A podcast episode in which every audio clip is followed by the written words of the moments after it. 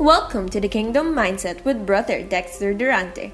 This is a series of teachings in partnership with Strong Foundation Radio and Teaching Ministry. To listen locally, check out your radio stations and tune in at DWAD 1098 kHz AM band or visit YouTube. Just type in Dexter Durante to watch more of his preachings. Don't forget to grab a journal and your Bible before we start this podcast. We hope that you will be blessed with this lesson. So kaya ngayong gabi po, meron po akong papapanood sa inyong news. News po ito. Ito po ay world news. Kasi nga po, sabi ko sa inyo, pag magre-rely ka lamang po sa local news, kakapusin ka po ng information. Pero dahil po tayo ay nag-aabang sa pagbabalik ni Jesus, atin pong ibinubukas ang ating atensyon sa mga nangyayari sa ibang bansa din. Sapagkat ang mga palatandaan po ng pagbabalik ni Jesus ay makikita rin po sa buong daigdig. So panoorin niyo po ito, itong news na ito na akin pong ipe-play ngayon sa ating uh, sa ating uh, broadcast ngayong gabi. And uh, I ask you to listen very carefully. Amen. Pakinggan niyo po mabuti ha. At uh, bigyan niyo po ng pansin itong ating pong clip na ito. Ito po ay balita. If I am not mistaken, this is a news today. Amen. Ngayon po ito. So listen to this and watch this. All right, let's now shift our attention to some pretty concerning news that's come in from Israel in what is being said to be a major blow to the efficacy claims of the Pfizer BioNTech COVID 19 vaccine. Over 12,000 people who were inoculated with the Pfizer vaccine have tested positive for coronavirus in the state of Israel. According to the Israeli Health Ministry, some 189 people tested positive after receiving their Pfizer vaccine, and about 6.6% of those have tested positive. Now, according to reports, about 69 people had even had their second jabs of the vaccine. Israel's vaccination drive began on the 19th of December last year, wherein elderly people and also people with comorbidities were prioritized for the Pfizer shots. Now, more than a quarter of its citizens have now reportedly been inoculated with the Pfizer vaccine, at least the first dose of it. About a quarter of the whole population has received its vaccine shot, and about 3.5% have also got their second dose of the vaccine. Since the rollout of the vaccines one month ago, the Jewish state has inoculated about 2.2 million people of its 9 million inhabitants. And still, the country is presently in its third lockdown, with infection rates remaining very high.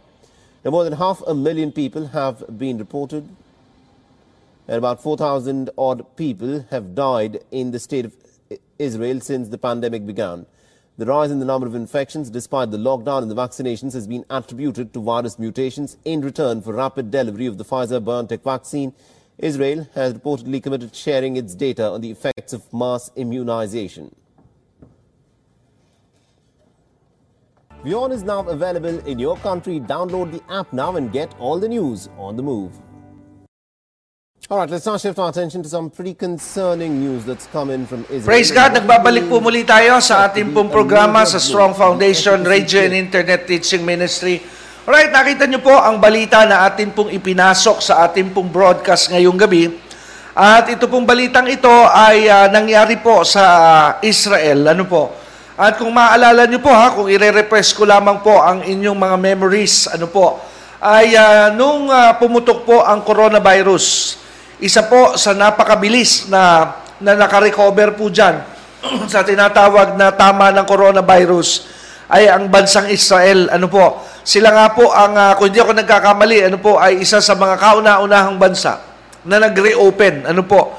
Dahil nga po mabilis po nila raw na na-contain at nasolusyonan ang tinatawag na problema dito sa kanilang uh, uh, pagharap sa coronavirus. At mapapansin din po natin na isa po sa kanilang naging tinatawag na mga uh, measures na ginawa para po i-handle ang coronavirus, gaya po naman ng uh, ibang mga bansa din na ginagawa ngayon, ay yung tinatawag na injection ng vaccination. Ano po?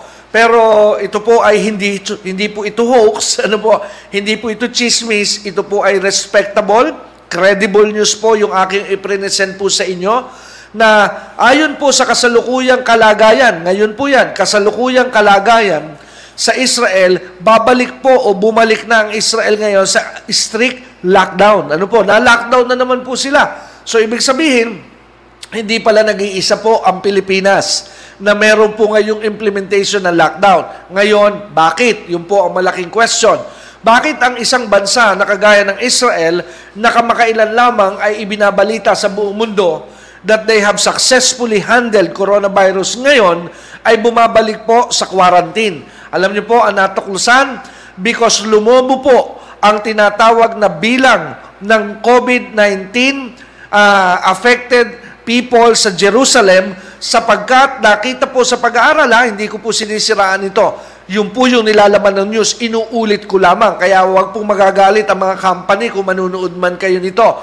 So, ang sabi po ng natuklasan na yung mga vaccinated people, 12,000 nga kung hindi ako nagkakamali, ang bilang ngayon ng dami. Ano po kasi maliit naman ang population ng mga Hudyo eh. Kaya yung number na 12,000 sa kakaunting population, malaki pong bilang yun. Amen? So lumaki po at lumobo ang mga tinatawag na affected people ngayon na meron pong sakit ngayon na coronavirus. At natuklasan po ha, may binanggit kasing company, kaya hindi naman po siguro ako madidimanda dyan. Kasi binabasa ko na lamang po yung news. Yung Pfizer, ano nandun naman, pinakinggan nyo lang yung news eh. Ano po? So yung Pfizer po ang isa sa kanila pong natuklasan na nagigipong pinanggagalingan nung pag-i-evolve ng coronavirus sa katawan ng tao. At kung makikita nyo rin yung sub-headline nung news na pinapanood ko po sa inyo, may natuklasan din doon na yung vaccinated people sa kanilang katawan nag-mutate. Amen? Nag-mutate, ibig sabihin, doon nagbuo ng another version ng virus na mas malakas doon sa pre- present na virus. Diyan galing yung tinatawag na Delta na ang nag-host ngayon para lumakas yung virus ay yung mga vaccinated. Kaya napakagulo po ng ating panahon ngayon dahil may mga may mga implementation ng gobyerno na gusto ipilit yung vaccine sa lahat ng tao dahil kanilang gustong gawin na pag hindi ka nagpabakuna, they will they will remove your rights. I believe that is not right. Amen. Hindi po tama na alisan mo ng karapatan ang isang individual na mamamayan ng bansa unless, amen, unless This is a preparation already for the coming of the one world government and the rule of the Antichrist, which we believe that we are on our way. Papunta po talaga ang road na ito. Kaya yan po ang nangyayari at nagaganap po ngayon sa ating pong kapaligiran. Kaya nga po, again, my obligation is to share to you what I know, what I have found out. Amen. Pero again, it is still up to you whether you will decide, you will choose what to do with your own body. Amen? So I leave that to your hands and I pray that the Holy Spirit will give you wisdom. Amen? On how to protect and take care of the temple of God, your body, which He hath given to you. Amen? God bless you po ha. So ngayon tayo po ay uh, magbabalik na sa ating pong Bible study. Kaya ihanda na po muli natin ang ating mga sarili, ihanda po natin ang ating Biblia, at uh, tayo po ay magsisimula na muli na mag-aral ng salita ng Diyos. Handa na po ba kayo na muli po tayo mag-aral ng Kanya pong salita? Kung handa na po kayo, tayo po muna ay magsisimula sa, iksing, sa isang maiksing panalangin. Tayo po'y manalangin. Dakila at makapangyarihang Diyos, aming Ama, Lord, nagpapasalamat po kami dahil muli binigyan mo po kami ng another opportunity na kami po ay makapag-aral muli at makapakinig kami ng iyong salita. Holy Spirit, again, we acknowledge that you are the greatest and the best teacher of the church. Kaya gamitin mo lamang po ako at ang ministry ito upang ang iyong salita ay malaya na maipahayag at patuloy na makarating sa lahat ng iyong mga minamahal at iniibig na anak. Salamat po, Ama. Ito po ang aming dalangin sa pangalan ni Jesus. Ang lahat po'y magsabi ng Amen. Okay, so tayo po ngayon ay nasa gabi na ng Webes. At uh, kamakailan lamang po ay uh, binuksan po natin itong ating pinag-uusapan, pinag-aaralan sa ating Bible study na may subject na apat na letra. Ano po yung apat na letra? Fear. So this is uh, Fear Part 4, lumalabas. Ano po? Ito po ay pang-apat na pong part ng series na ating pong pinag-aaralan na may kaugnayan po sa salitang fear. So, kung maaalala nyo po, bigyan ko lamang kayo ng kaunting review kung bakit po tayo umabot at dumating po dito sa ating aralin na ito. Dahil sa akin pong paniniwala, kung tayo po ay uh, lalagyan ng tinatawag na na pin, amen, meron mga ganyan ngayon term, ipipin mo yung location ng isang nagta-travel kung nasaan na siya ngayon as of the moment. Naniniwala po ako sa Bible prophecy, sa end time, amen, dahil ito pong ministry na inyong sinusubaybayan, kung kayo po ay bago lamang na sumusubaybay sa ministry ito, ay malaki po ang ating uh, leaning ano po sa message of the end times. So, ang ministry pong ito ay uh, puspusan ang, ang tinatawag na misyon ng pangangaral po na lagi pong may kaugnayan sa huling panahon at sa tinatawag na lalalapit po na pagbabalik ng ating Panginoong Yesus at kanyang pagpapakita sa ulap. Naniniwala po kasi tayo na napakahalaga po na ito ay laging mapag-usapan sa body of Christ sa simbahan upang ang body of Christ po ay manatiling gising at manatili pong nananabik manatili po na nag-aabang sa nalalapit po na pagbabalik ng ating Panginoong Yesus. Dahil naniniwala din po tayo na hindi po natin mapapaghandaan ang isang bagay na hindi natin nalalaman. Naniniwala po tayo na hindi po tayo magkakaroon ng interes sa isang bagay na wala tayong informasyon. Amen? Yan po ang ating paniniwala. Kaya nga po, how can we expect that Jesus is coming if nobody told us that His coming is so near? How can we, amen, be excited that the rapture is so close if nobody is talking about it? Kaya nga po, sa grasya at biyaya po ng Panginoon, ay ginagawa po natin yung ating part para po ating uh, tinatawag na laging pag-usapan na malapit na pong bumalik ang atin pong Panginoon. Sa natural po, may, ka, may relevance din po ito, mga kapatid. Gagamitin ko lamang po ang analogy ng mga tinatawag na nasa mga media ang kanila pong buhay. Sa showbiz, sa politics. Alam niyo po ba na ang mga politiko, ang mga artista, sila po ay nangangailangan na sila po ay laging laman ng tinatawag na balita, yung mga showbiz news, yung mga politics news. Helpful po yun ha, sa mga politiko at sa mga tinatawag na mga nasa TV personality. Alam niyo po kung bakit? Because the more na ikaw po ay pinag-uusapan, the more na ikaw po ay tinatalakay, binabanggit, nilalaman ang iyong pangalan, whether good or bad, sa usapin po sa pampubliko, ibig sabihin na me-maintain mo ang tinatawag na relevance mo sa iyong tinatawag na society. Pero pag ikaw po ay hindi na napapag-usapan, hindi na nababanggit ang pangalan ng mga politiko, artista sa mga balita at sa usapin, isa lang po ang ibig sabihin nun, laos na. Tama po ba ako o mali? Kaya nga po, mahalaga po rin na ang Ebanghelyo ay lagi po nating paalingaw-ngawin. Sabi po yan ng malalim na salita.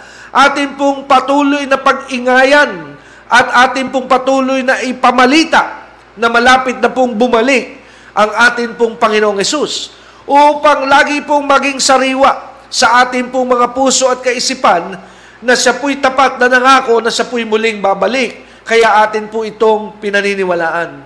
Kaya nga po dahil po sa kanyang nalalapit na pagbabalik, meron po siyang sinabi na mga palatandaan. At ito po ay matatagpuan sa ating pinag-usapan last week sa Matthew 24 verse 8. Dito ko lang po kukunin ito kasi kailangan ko po ito ulit ngayong gabi. Ang sabi po ng Panginoon sa kanyang pagtuturo sa mga alagad sa Mateo 24.8, But all this is only the first of the birth pains with more to come. So ang sabi ng Panginoon, habang lumalapit daw po ang kanyang pagbabalik, lumalapit din ang tinatawag na tribulation. Kasi sa haba-haba na po ng panahon na ating pag-aaral sa subject ng end time, nabuo na po ang katotohanan that the tribulation is directly connected to the second coming of Jesus Christ. Because the entire tribulation, amen, is the time determination ng pagbabalik po ng Panginoong Yesus. Because napaklaro po ng Biblia that the tribulation will last for seven years. Pitong taon po na ang tatagal ng tinatawag na kapighatian, puot ng Diyos, judgment of God, na mararamdaman at mararanasan ng tao dito po sa ibabaw ng lupa. At ang dulo po nito, ang dulo po ng lahat ng ito, ng mga kapigatian, kapaitan na daranasin po ng tao sa ibabaw ng lupa ay ang pagbabalik po ng anak ng Diyos sa ikalawang pagkakataon na mas kilala po sa salitang the second coming of Jesus Christ. Pero atin pong binibigyan ng pansin ang bahagi ng Mateo 24.8 dahil ang sabi ng Panginoon, bago po tuluyang pumasok ang henerasyon ng tao sa tribulation, meron pong pauna na magigipong palatandaan at mararanasan ng tao sa ibabaw ng lupa. Ano po yun? Yung po yung salitang birth pains. The beginning of birth pains. Inihalintulad po kasi ng ating Panginoong Yesus ang huling panahon sa katulad po ng pakiramdam o nararamdaman ng isang babae na nagdadalang tao na nalalapit na po ang tinatawag na kabuanan o yung takdang araw ng pagsilang ng kanyang sanggol na siyam na buwan na kanya pong dinala sa kanyang sinapupunan. Kaya nga po nauunawaan ito ng mga kababaihan na nagkaroon po ng karanasan na magsilang ng anak na pagka sila ay tumuntong na sa tinatawag na ikasam na buwan ng kanilang pagdadalang tao, anytime soon ay malapit na po nilang ipanganak ang kanilang dinadala sa kanilang sinapupunan. Pero meron pong hudyat. Meron pong ginawa ang Panginoon na palatandaan para malaman ng may katawan ng babae na nagdadalang tao na lumalapit na siya sa pagsisilang ng sanggol. Ano po yon? Ang nakalulungkot lamang pong paraan ay ang paraan ng, ng kirot o yung tinatawag na pain. Amen? Dahil the sign that you are about to give birth if you are a woman who is carrying a baby on your womb the sign are pains. Kaya inihalin tulad po ng Panginoon that the last days, one of the major signs of the last days, pains. Yung po ang mararamdaman, kapighatian. Kaya nga po, hindi po dapat tayong mabahala. Hindi rin po tayo dapat matigatig. Hindi po tayo dapat magtaka. Kung bakit po, puro po mga tinatawag na pains ang nagsisimulang ating nararanasan in our generation. Kung ating po papansinin, Napakatindi po ng shift na nangyayari ngayon sa ating daigdig. Until now, since 2020, nagsimula po ang napakalaking dilubyo na nagsisimula po sa ating daigdig ngayon na bago po ang lahat. Marami na walang po ng hanap buhay. Marami dinapuan ng sakit at karamdaman. Marami pong binago.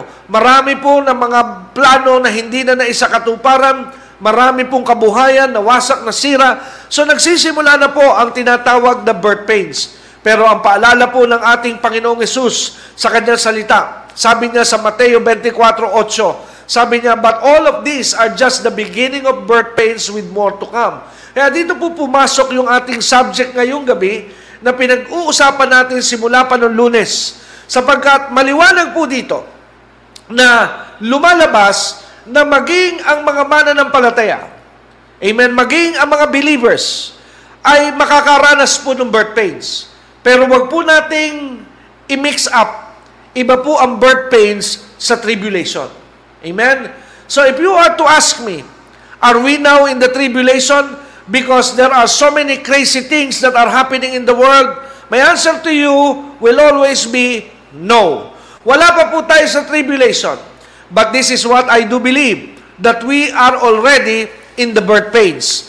Tayo po ngayon ay nasa kasalukuyan na dumaranas na ng Matthew 24 verse 8. Amen. Sapagkat naniniwala po ang ministeryong ito at hindi po natin itinatago ang ating pong paniniwala that we continue to to put our feet on this ground of belief that because the Bible had promised us that the church, the believers who put their faith in Jesus Christ will not go through the tribulation.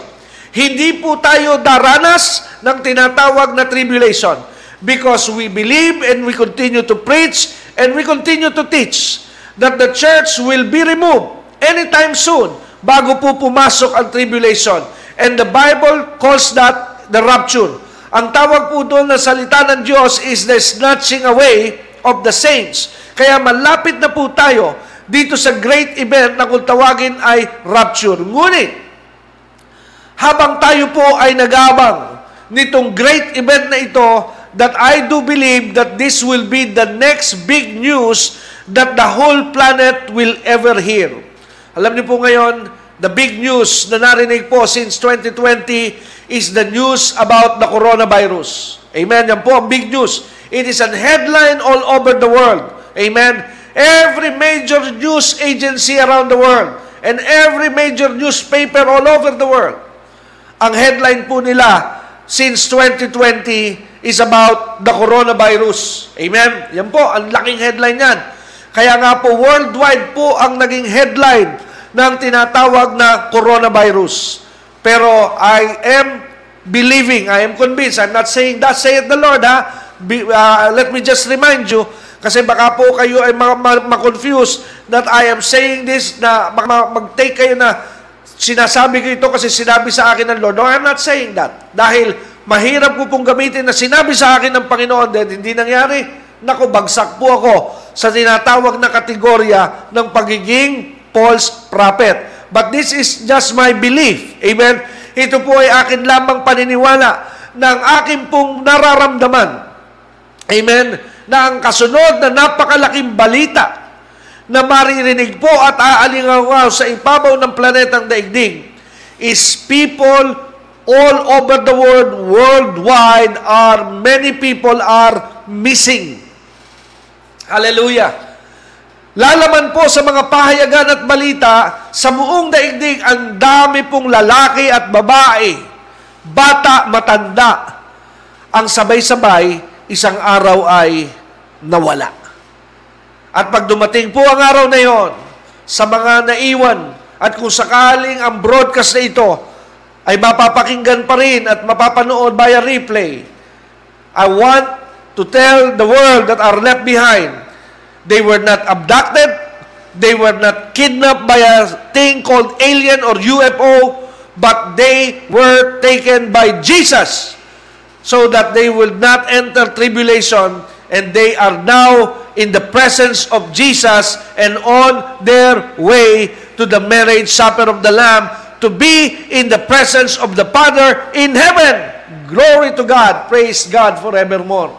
So yun po ang katotohanan.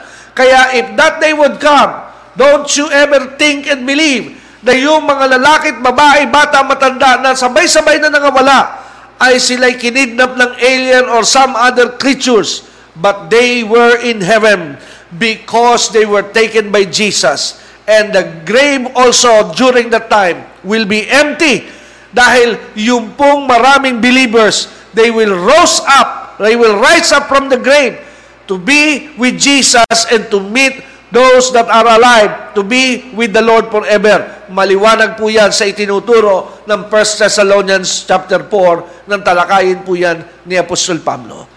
Kaya nga po, dahil nga po tayo ay nasa birth pains period ng ating pong kapanahunan, mararanasan po natin yung tinatawag na mga balita, makikita natin ang ilan sa mga tinatawag na uh, accompanying event na may kaugnayan po sa birth pains. Amen? Kaya nga po, ang isa na atin pong iingatan ay makapag hari po sa puso ng mga mananampalataya ang espiritu na kung tawagin ay takot.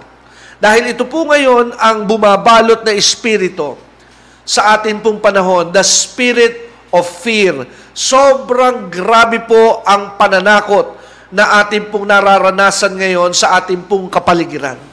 Kaya kailangan po as a believer, we should be discerning and we should be wise. Amen? To handle these things that are happening all over the world.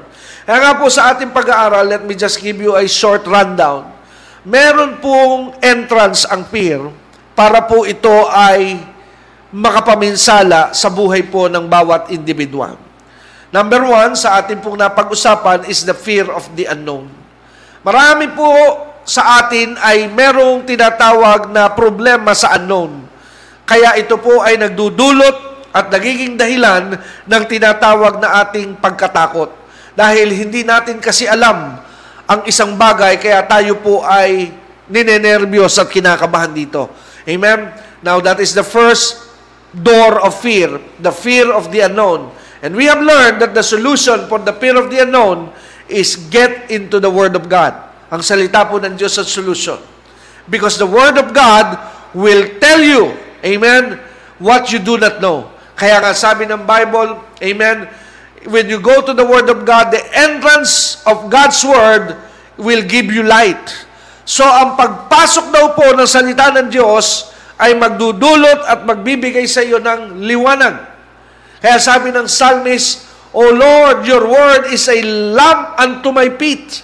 Ano raw po ang salita ng Diyos? As sabi ay lampara, liwanag sa aking pong daraanan. Dahil pag nakikita mo po ang iyong nilalakaran, nakikita mo malayo pa lamang dahil sa liwanag, meron ka pong kumpiyansa na maglakad. Di po ba? Pero kung ikaw ay naglalakad at madilim, hindi mo natatanaw ang nangyayari ahead of you, there will always be fear because you do not know what is ahead of you. Pero kung ikaw po ay nasa salita ng Diyos, the Word of God will teach you that your future is so bright, that your future, your latter days will be greater. Kaya po hindi ka matatakot dahil you are serving the Alpha and the Omega. He holds the beginning and He understands and knows and reveal the future. Amen? Kaya nga po, pag nasa iyo po ang Diyos, hindi ka matatakot. Yung iba natatakot na kasi end time na nga naman daw, ang gulo-gulo na ng mundo. Pero pag ikaw po ay puspos ng salita ng Diyos,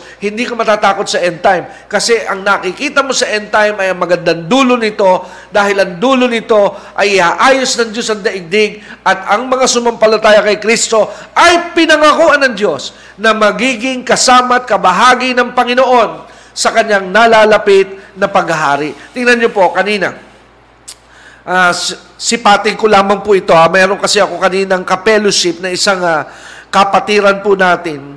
Medyo na pag-usapan namin ito. Isingit ko lamang po ito sa ating Bible study ngayong gabi. Now, samahan niyo po ako ngayong gabi sa Book of Revelations. Ano po?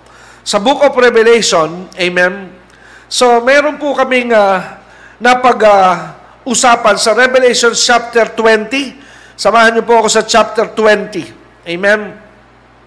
Sa Revelation chapter 20 ay uh, mapapansin po natin ang isang uh, pangyayari dito sa pangyayari pong ito sa Revelations 20. Alright, now, sa Revelations 20, ito na po kasi yung dulo ng tribulation. Revelations 20 po ito. At ito na rin po yung intro, yung beginning ng tinatawag na millennial reign. Amen? So, i-repress ko lang po inyong isipan kasi ganito po ang time dispensation ng Panginoon na again, let me, let me repress your mind. So, this is the calendar of God. Amen? The time clock towards the end started when He established the church. So, ang beginning po ng countdown towards the end is the beginning of the church. So, from the beginning of the church until now, amen, ano po ang ating generation. Ang tawag po dito ng mga Bible scholars, tayo po ay nasa panahon ngayon na kung tawagin ay church age. Amen? Kaya from the book of Acts until now, we are covered by the generation called the church age. Now listen, now the church age were never designed by God to remain and to be here forever on earth. Yun po ang maliwanag sa Biblia. Hindi po magtatagal, matatapos din po ang church age. Now, what would mark the end of the church age? Ano po ang magiging palatandaan at magbibigay ng ng marka na tapos na po ang panahon ng church. Now, the end, the mark that will end the church age is the rapture of the church. Amen? So, the beginning is the beginning of the church, running towards the church age, Now, when the rapture takes place, ibig po sabihin, the church age is over. Tapos na po. So ano raw po ang magbibigay ng katapusan sa church age? When the church is taken up to heaven. That is the rapture. Right. Now, after the rapture, pagkatapos po ng rapture, immediate po ito. It will not take one week or even one day. But immediately after the rapture, now we enter a new dispensation or, or sorry, a new time. And what is that time now? It is now called the tribulation. Kaya pag alis ng simbahan na rapture, amen? So, pag rapture, then what is happening now in the world, in the planet? Tribulation na po yon. Now, the tribulation will run from seven years. Pitong taon po ang tribulation. So, pitong taon. Pinaik, uh, yun nga sa ating pag-aaral sa Biblia, no? Mahaba sana ito. Pero dahil ang Diyos po ay Diyos ng habag at grasya, alang-alang daw sa mga pinili, alang-alang sa mga maliligtas na kanyang mga anak sa tribulation. Ano na sabi ng Biblia? Paiiksiin. Kaya pitong taon na daranas po ang daigdig na sobrang kapigatian, literal na kapigatian, mga kapatid. Pero sa dulo po ng tinatawag na tribulation, bababa po ang Panginoong Yesus. Ano po ang tawag doon? Second coming of Jesus. Amen? Yung po, yung nakita rito ni John sa Revelations 20. Bababa po si Jesus. What will He do? He will put a temporary end to Satan. Kaya Satan and all of his followers and all of his demons and devil, they will be put in chain, they will be bound, and they will be thrown into hell. Amen? Sila po ilalagay muna sa impyerno. Amen? At kung ating papansinin, maliwanag yan sa Revelation 20 verse 1. Let us just read. If you have your Bibles, follow me sa Revelation 20. So, ang sabi po ng Revelation 20 verse 1, I saw an angel. John is giving his uh, uh, experience or what he saw. Ang sabi niya, coming down from heaven with the key to the bottomless pit and a heavy chain in his hands, and he sees the dragon, the old serpent, who is the devil, Satan, and what did the angel do to Satan? Sabi ng nakita ni John sa verse 2, bound him in chains for a thousand years. Now, and the angel threw Satan into the bottomless pit, and he shut and locked, so Satan could not deceive the nations anymore until the thousand years were finished, and afterwards, after the 1,000 years, he must be released for a little while. So, after po ng second coming, Amen, magkakaroon po ng millennial reign. Yung po yung word na millennial reign. Ano mangyayari po sa millennial reign? Jesus will sit down, amen, siya po ay mamumuno, siya po ay maghahari sa ibabaw ng daigdig, at mararanasan daw ng daigdig for 1,000 years. Sabi po ng Bible, ha, a planet without Satan. Amen? Now, how could that planet be good? Amen? Paano po magiging napakaganda niyang planeta ngayon? Walang demonyo. Sa loob ng isang libong taon, napakaganda po na magiging karanasan ng planetang daigdig. Pero sabi po sa verse 4, this is what I want you to, to, to hear tonight. Ang sabi sa verse 4, Revelations 20, then John said, I saw thrones, and the people sitting on them had been given the authority to judge. So ano po sabi ni John, nakakita raw siya ng iba't ibang trono. Now, let us interpret the word thrones. Now, the word thrones can be interpreted as authority. Amen? Kapangyarihan. Now, sabi niya, nakita raw niya mat mga tao na binigyan ng trono, amen, sabi, I saw thrones and the people sitting on them, yung mga nakaupo daw doon, binigyan ng authority, binigyan ng power to judge. And also, ang sabi niya, I saw the souls of those who have been beheaded for their testimony about Jesus for proclaiming the word of God that they had not worshipped the beast or his statue, nor accepted his mark on their foreheads or their hands. They all came to life again. So sino po itong nakita ni John na ito na, na mga beheaded, pinugutan? Amen? Dahil sa kanilang pagpoproclaim ng kanilang pananampalataya kay Kristo at paghayag ng salita ng Diyos, at hindi sila sumamba sa beast at sa kanyang estatwa at hindi nila tinanggap yung marka na kanyang ini-implement, yung mark of the beast. These are the tribulation saints. Right? Ito po yung tinatawag na mga tribulation saints. Pero ano po ang sabi ni John sa verse 4? Now, those tribulation saints, they all came to life again. So meaning to say, they were resurrected from their grave, from, the, from death. Nagkaroon po ng resurrection. And what happened after they were resurrected? Ang sabi po ng verse 4, they reigned That's the word. They reign with Christ for a thousand years. So, ibig sabihin, sila rin po ay nagkaroon ng tsansang mabuhay mula sa kanilang pagkakamatay upang sila po ay mamuno. Did you hear me? Upang mamuno na kasama ni Kristo. Ano ang pamumunuan? Ang daigdig sa loob ng isang libong taon. Amen. Pero, nasan po ang simbahan dito? Nandun po sa unang sinabi sa verse 4, I saw thrones, and the people sitting them, amen, sitting on them had been given the authority to judge. Amen. So the church who have been part of the rapture will also be given a throne, a power. Kaya dito po manggagaling yung salita mga kapatid. Kaya nga po, work it po ang pagiging ating mananampalataya ngayon na tayo naglilingkod sa Diyos until the rapture comes. Bakit po? Dahil pagbabalik po natin sa daigdig, the rapture believers, when they come back to this planet, here for 1,000 years, mamumuno po tayo kasama ni Kristo. Kaya yung mga tinatawag na mga na-rapture na, na mananampalataya, some of you will be governors. Amen?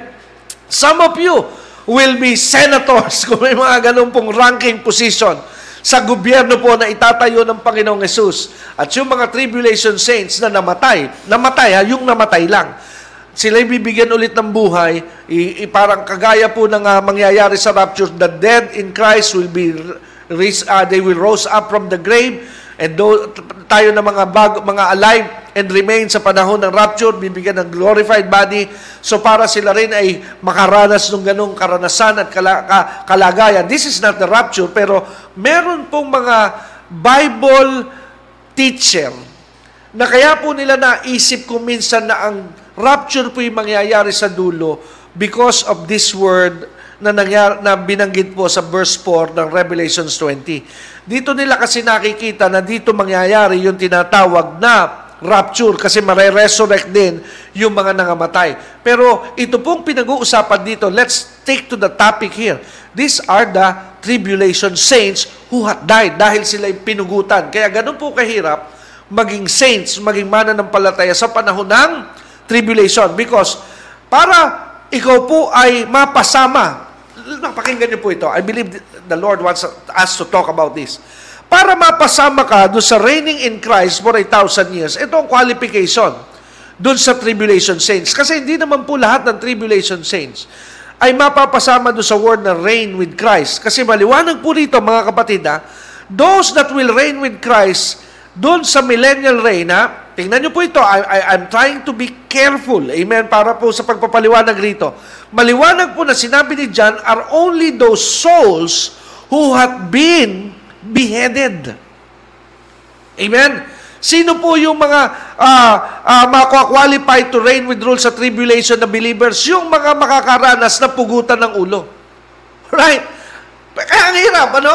Amen? Kasi sa panahon ng tribulation, malaki ang tsansa If you are a believer, you will be beheaded. Pero ano consolation? Pag dumating sa punto na sa tribulation, ikaw ay doon naging mana ng palatay at napugutan ka ng ulo. Ano po ang consolation? May pangako po sa iyo ang Diyos na ikaw ay bubuhayin muli sa dulo ng panahon at you will share with His glory to reign with Him for a 1,000 years. Nakukuha niyo po siguro ito, ano?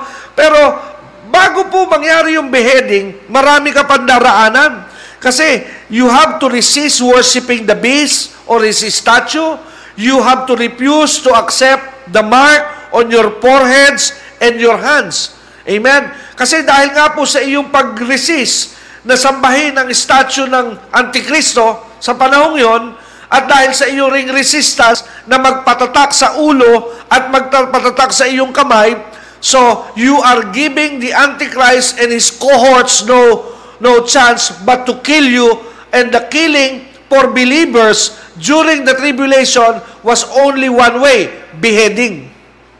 Amen? So ano lamang po ang paraan na gagamitin sa pagpatay para po sa mga believers sa tribulation? Pagpupugot ng ulo. Pero, pero mga kapatid, ito ang isang malaki ding question.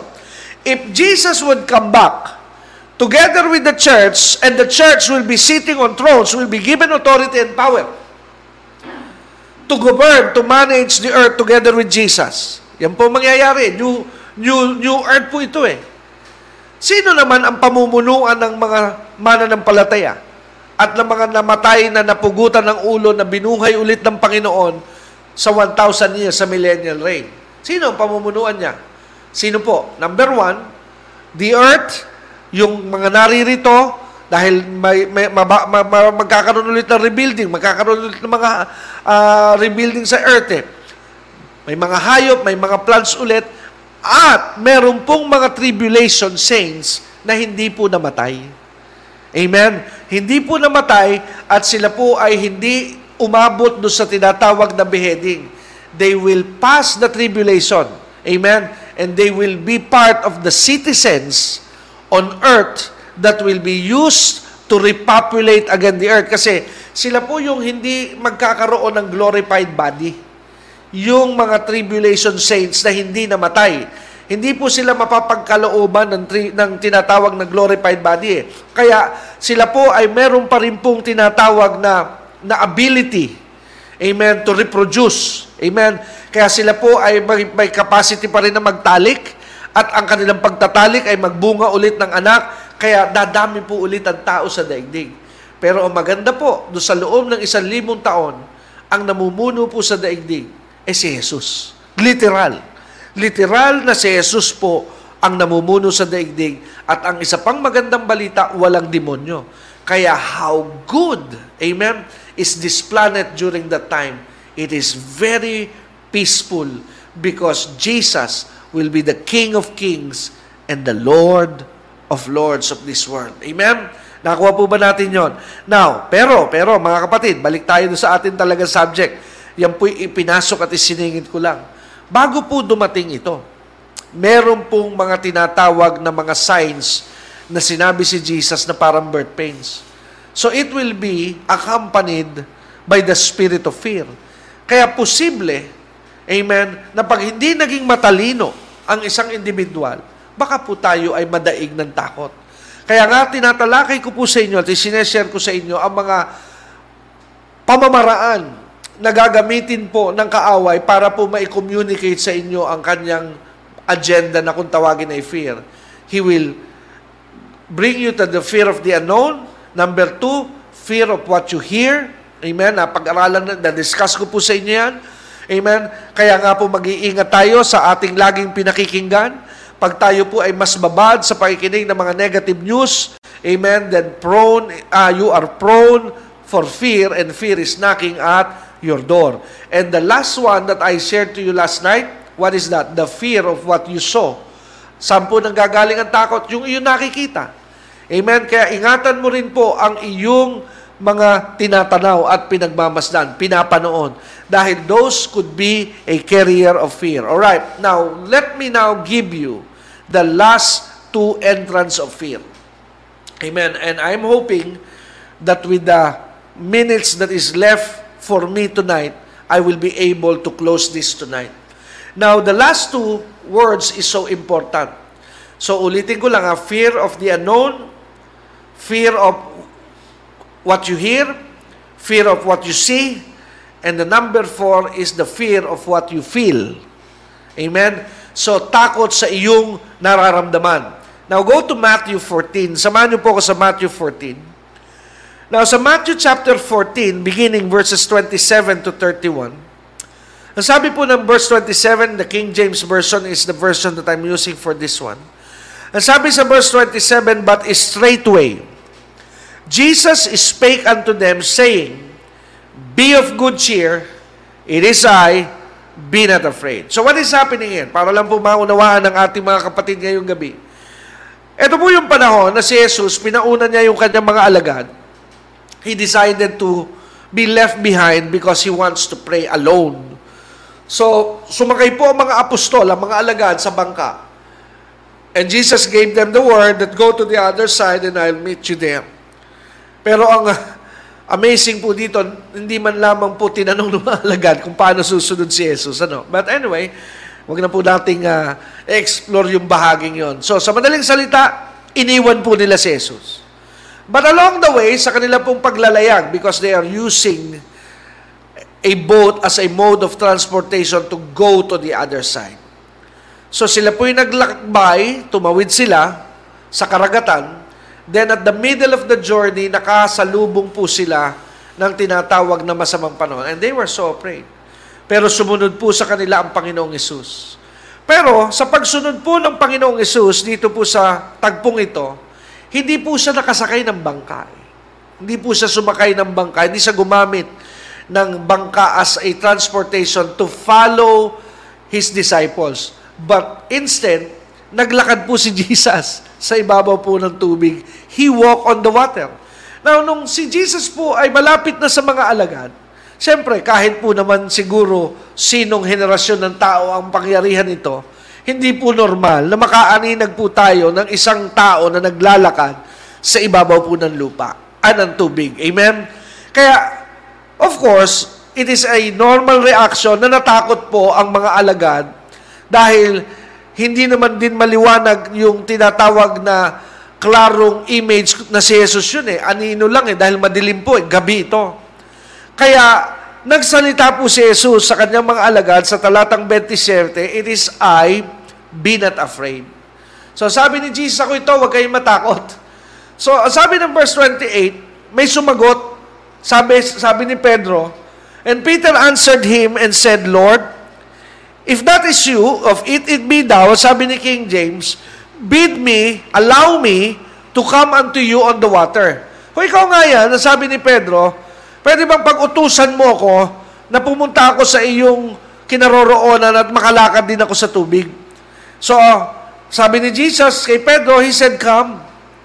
And when Peter was come down out of the ship, dahil inimbitahan na siya ni Jesus, inobey po ni Peter yung sinabi ni Jesus. Lumakad po siya, lumabas siya ng bangka. At ang sabi ng Bible, he walked on the water to go to Jesus. So naranasan po ni Pedro na makalakad sa ibabaw ng tubig kagaya ng karanasan ng Panginoong Yesus. But in verse 30, there's a word but. Amen? Now, the word but is so important.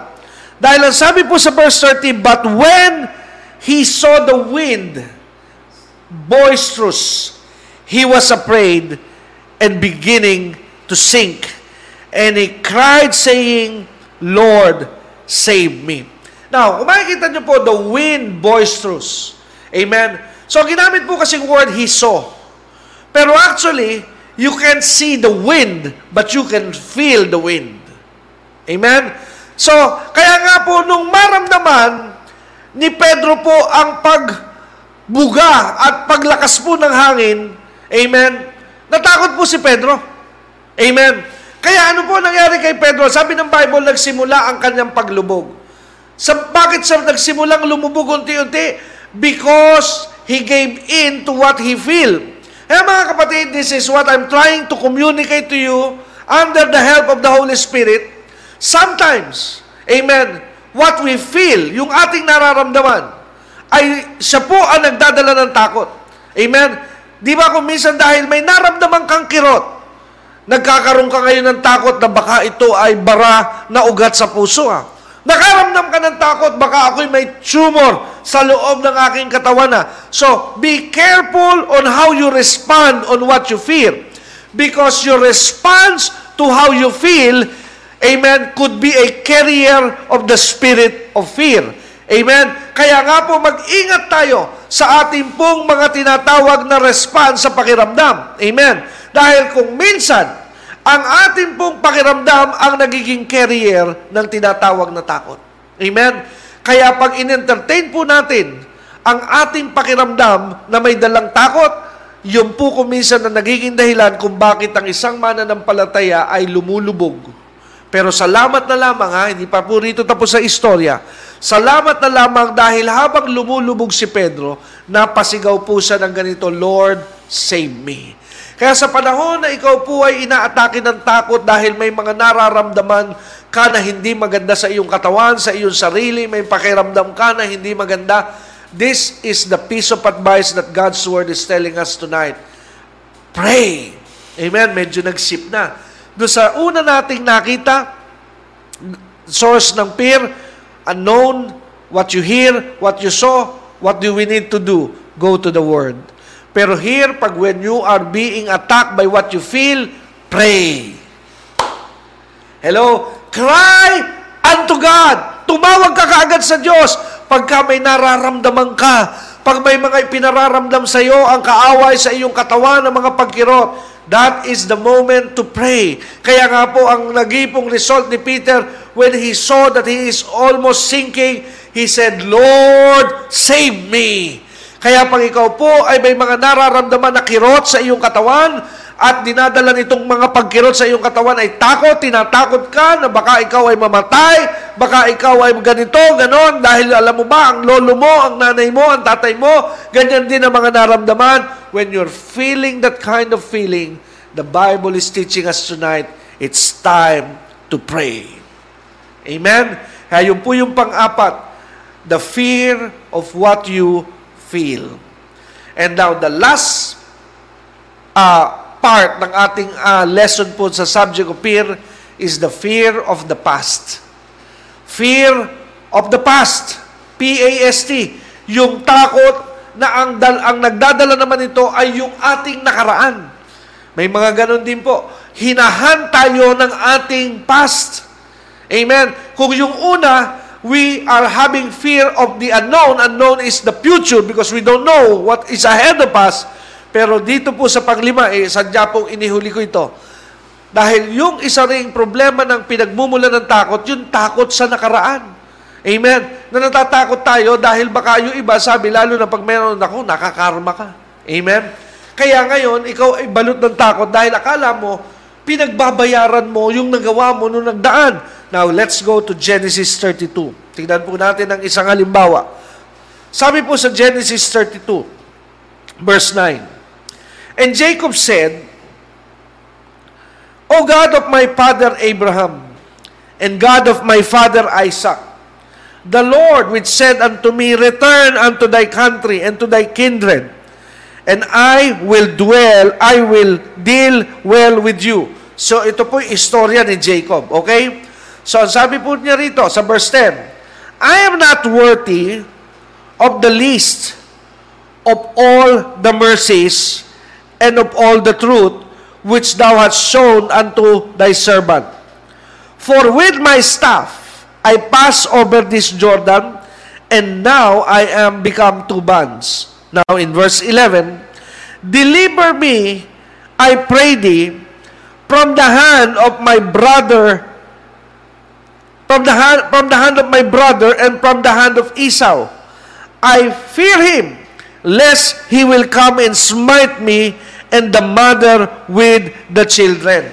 So pansinin po natin ang panalangin na nilalaman po ni Jacob. Ang kanya pong tinadalangin sa Panginoon, ang sabi niya, ano po ang kanya ngayong pinaglalabanan dito? Natatakot siya dahil ito po kasi yung tagpo na sila ngayon ay nalalapit na na magkita po ng kanyang kapatid na si Isaw. Now, alam niyo naman na may masama pong kasaysayan at nakaraan ang kambal na ito. Dahil po sa dinaya ni Jacob, si Esau sa kanyang birthright at maraming pagkakataon na nagulangan po ni Jacob si Esau, kaya nagsimula po yung galit nito ni Esau kay Jacob. Ngunit, ang hindi po alam ni Jacob, ay itong si Esau, nagbago na ng kanya pong tinatawag na damdamin sa kanyang kapatid na si Jacob. Actually, hindi na po ganun kasindi yung kanyang galit na patayin si Jacob. Pero si Jacob, hindi siya makamove on. Hindi siya makamove on dito dahil nga, ang kanyang paniwala, meron siyang nagawang masama. Meron siyang nakaraan at hinahunt siya nitong tinatawag na past niya na nagawa ng masama na baka ito ay balikan siya at mapahamak siya kasama ang kanya ngayong bagong binuong pamilya. Kaya marami po sa atin, ay merong mga ganito ring karanasan na nung tayo ay hindi pa lubusang mananampalataya, marami po tayong masamang pinagdaanan. Ako po'y hindi po iba at hindi po exempted. Ngunit, ito po ang akin pong sasabihin sa lahat ng mga nanonood at nakikinig ngayong oras at sandaling ito sa broadcast at Bible study natin ngayong gabi. Nung oras at sandali na isinuko mo po ang buhay mo kay Kristo, pinaghari mo si Jesus, inihingi mo ng kapatawaran ng lahat ng iyong kasalanan, the past has been dealt with.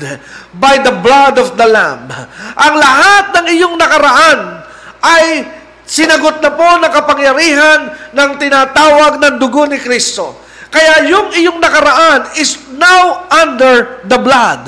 Ang iyong mga kahapon, masama man ang mga nagawa mo kay Kristo, ikaw po ngayon ay may bagong buhay. Kaya nga sabi ng Biblia, if any man be in Christ, he is a new creation. All things are passed away. Take note of that pass away. Kaya kahit ikaw ay nasa bilangguan ngayon, ngunit sa bilangguan, isinuko mo ang buhay mo kay Kristo. Pinaghari mo si Jesus na iyong Panginoon, Diyos sa tagapagligtas. Now listen, meron ka mang mga masamang nagawa. Maybe you have killed, marami kang pinatay na tao, marami kang ginawa ng kasamaan sa iyong buhay. But when you surrender your life to Jesus, this is why grace, ha? Grace, ang grasya po ay weirdo. Amen? Grace is unfair. Dahil the moment a person realize the Holy Spirit begin to work and move in his heart and he surrendered his life to Jesus, all your past hath been forgiven. Kaya maaring ikaw ngayon ay nasa bilangguan, nakapiit ka sa kulungan ng institusyon ng gobyerno. Pero the moment you receive Jesus, though the government, the of the land is still not pardoning you, but I have a good news for you na kung ikaw po ay na kay Kristo, you are already forgiven. You are already free. You already receive your freedom because ang sabi ng Bible, He who the Son set free is free indeed. Ang pinalaya ng anak ay tunay na malaya. Amen? Kaya nga po mga kapatid, your relationship to Jesus will free you from your past. Ang relasyon mo po kay Jesus ang magpapalaya sa iyo sa nakaraan. At kung ikaw ngayon ay may relasyon na kay Jesus, ang relasyon mo kay Jesus ang nagpalaya sa iyo sa iyong nakaraan. Amen? Kaya nga po, kailangan mong mabuhay sa pananalig na ang iyong nakaraan is already under the blood. Hello? Under the blood. You are already forgiven. Amen? Forgiven. All your sins has been blotted out and removed. Kaya there is no consequence that will hunt you in your present life because Jesus had already forgiven you. Amen? Kaya wag mo pong hayaan na isipin na hinahanta ko ng past. If you surrender your life to Jesus, Amen, your past is under the blood. Amen? Kaya tinatakot ka ng Diablo. Kaya nga po, pag tinatakot ka ng Diablo, one of his voice is the voice of fear. You have to resist the devil and he will flee from you. Amen? His voice is always a voice of fear. Dahil the only fear that you should entertain is the fear of the Lord. Amen? And nothing else. Dahil ang sabi po ng Proverbs 1 verse 7, the fear of the Lord is the beginning of knowledge or wisdom. Amen?